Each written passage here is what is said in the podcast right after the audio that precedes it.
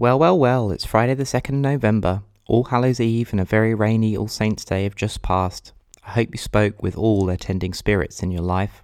Today the sun moves into the second decan of Scorpio, making the exact midpoint of the season, the place between the equinox and the solstice. A perfect place for All Souls Day. Take a moment to reflect on your ancestors and departed family. Every one of them danced and cried and sang and loved and laughed and lost and we should thank them for their struggle. In the next week, Uranus will retrograde back into Aries to wind up some unfinished business. Whatever bullshit you were on from 2011 until May of this year, you're back on it, and you have until March to close the books. Unless you are planning to live until 2103, which I'm really, really not. This is episode 1828 of 301 Permanently Moved, a podcast 301 seconds in length, written, recorded, and edited in one hour by me at the Jaymo.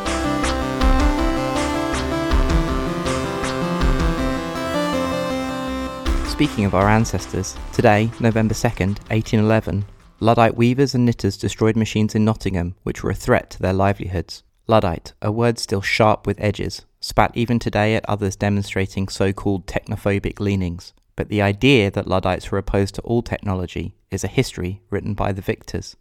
The song General Ludd's Triumph opens with a declaration that Robin Hood was over in the public imagination. I'm a pirate, so I'll let Chumbawamba do their thing. No more chant your old rhymes about bold Robin Hood. His feats I do little admire.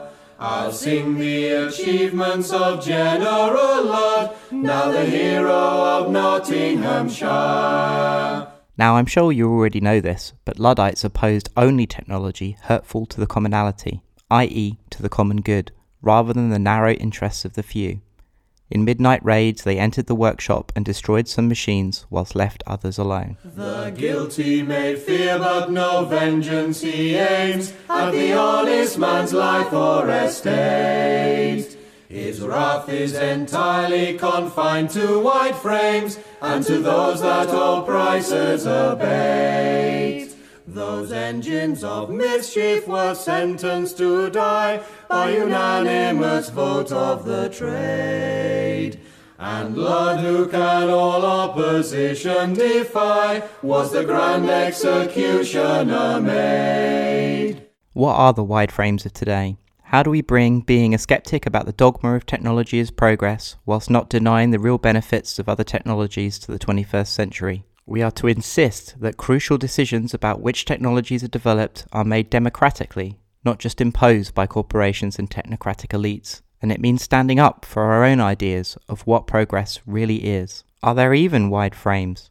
In his essay, Designed Conflict Territories, back in 2014, Tobias Revell wrote, quote, Google very, very gradually built a future around us the point stands that the entities constructing and steering our futures, or what they often like to call the future, with all the baggage and powerlessness and inevitability that that wording brings, and they work on a completely different geopolitical strata.